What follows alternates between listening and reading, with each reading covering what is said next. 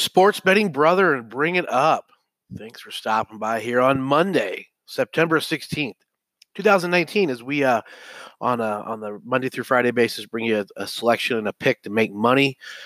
And uh, you want to do that over at mybookie.ag.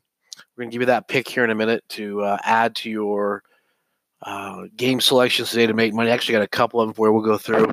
We try to do a little educational type piece to try to teach you the heuristics of how we come to these conclusions and why it comes becomes a certain bet and not a certain bet and that kind of thing. So we do a little educational information. I'll give you a selection.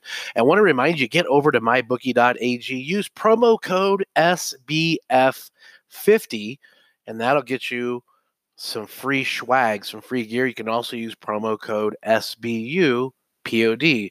So Sports Bet University Pod, SBU POD.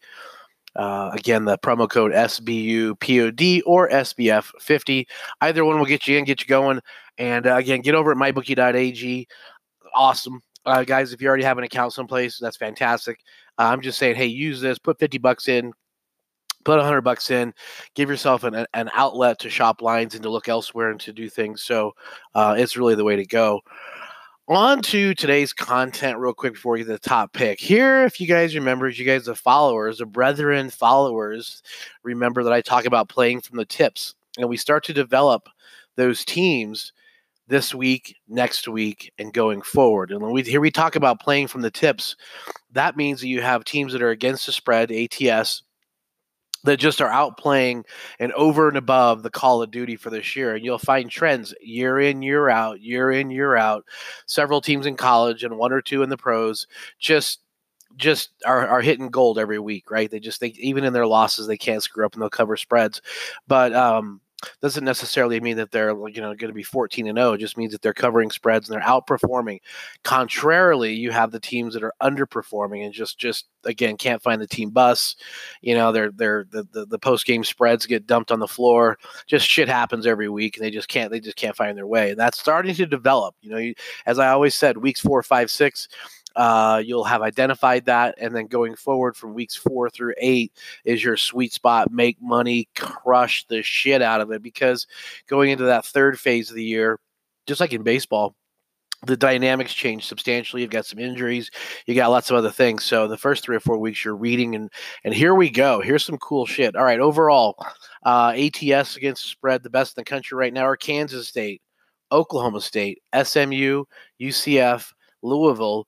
Lafayette, that's Louisiana Lafayette, Kentucky, Auburn, and then Wisconsin's at 2 0, Navy's 2 0, Temple's 2 0, Virginia 2 0 1, Texas A&M 2 0 1, Utah State and the Air Force at 2 0. Now, going hand in hand with that, I look over and find the margin of victory and also the ATS plus or minus, meaning I think the the bigger the number on that ATS plus or minus is showing the large variance of how the odds makers are having a hard time connecting on some of these teams. And the teams that stands out right now right now is, is Central Florida. Uh, they've got a, a plus fifteen point seven uh, differential. And their margin of victory is 38 points. So, of course, they've been playing some nobodies, but um, even even the odds makers are having a hard time catching up with them.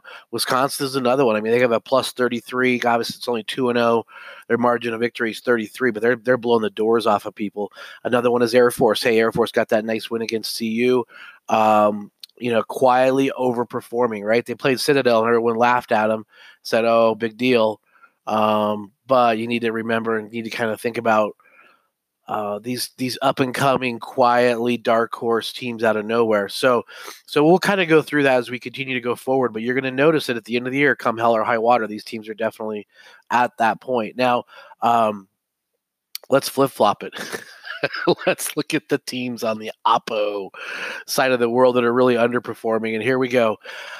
Uh, Florida International, Texas State, UMass, Vanderbilt, Buffalo, Troy um, Akron and UCLA, a little bit of San Jose State, UTEP, and Minnesota, a little Virginia Tech, Northwestern, Georgia Tech, Florida State, Michigan, and then you get into the teams that have are one for two. But those are the teams that you can anticipate one, two, three, four, five, six, seven, eight, about 14, 15 teams right now. And I guarantee you there's going to be the same teams inside that 15, 16 team number uh, that are continuing to just underperform, and you can actually tell because, you know, again, um, the differential and the Vegas is just not even close to uh, having identified, you know, how to how to how to cap them.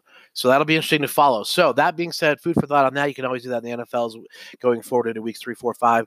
I do have a nice uh, uh, fact for you in NFL. We'll get into a little bit later in the week. But let's get on to your picks today, guys. I really like the. Um, I like the over tonight in the uh, Cleveland Jets game, and and and you know why I like the over because nobody else is on it. It's just fucking dumb enough to work.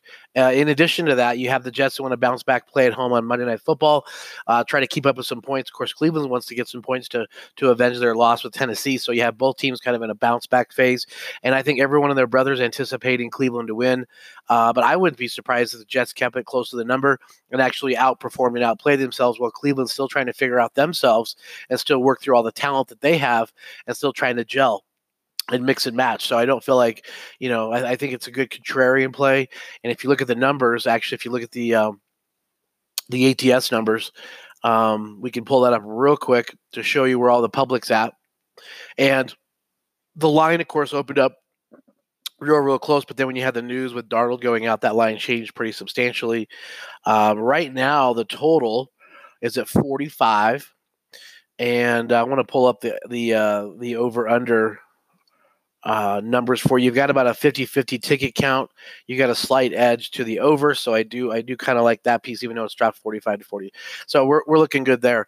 Uh, if you wanted to play a little MLB tonight, um, I actually do like the Mets uh, about a minus 150, but that's higher than I like to go and past where I want to go on MLB. So you know, but if you want to get a little MLB action, uh, play the Mets on the money line at minus 150. They're at uh, on the road at Colorado. So those are your two winner winner chicken dinners. Get over to mybookie.ag, get yourself an account opened up. Make sure to use promo code SBUPOD, Sportsbet University Pod, and uh, you'll get some free swag sent out to you with a minimum $50 open up. All right, brother, and go get it. Go hit it. We'll be back tomorrow.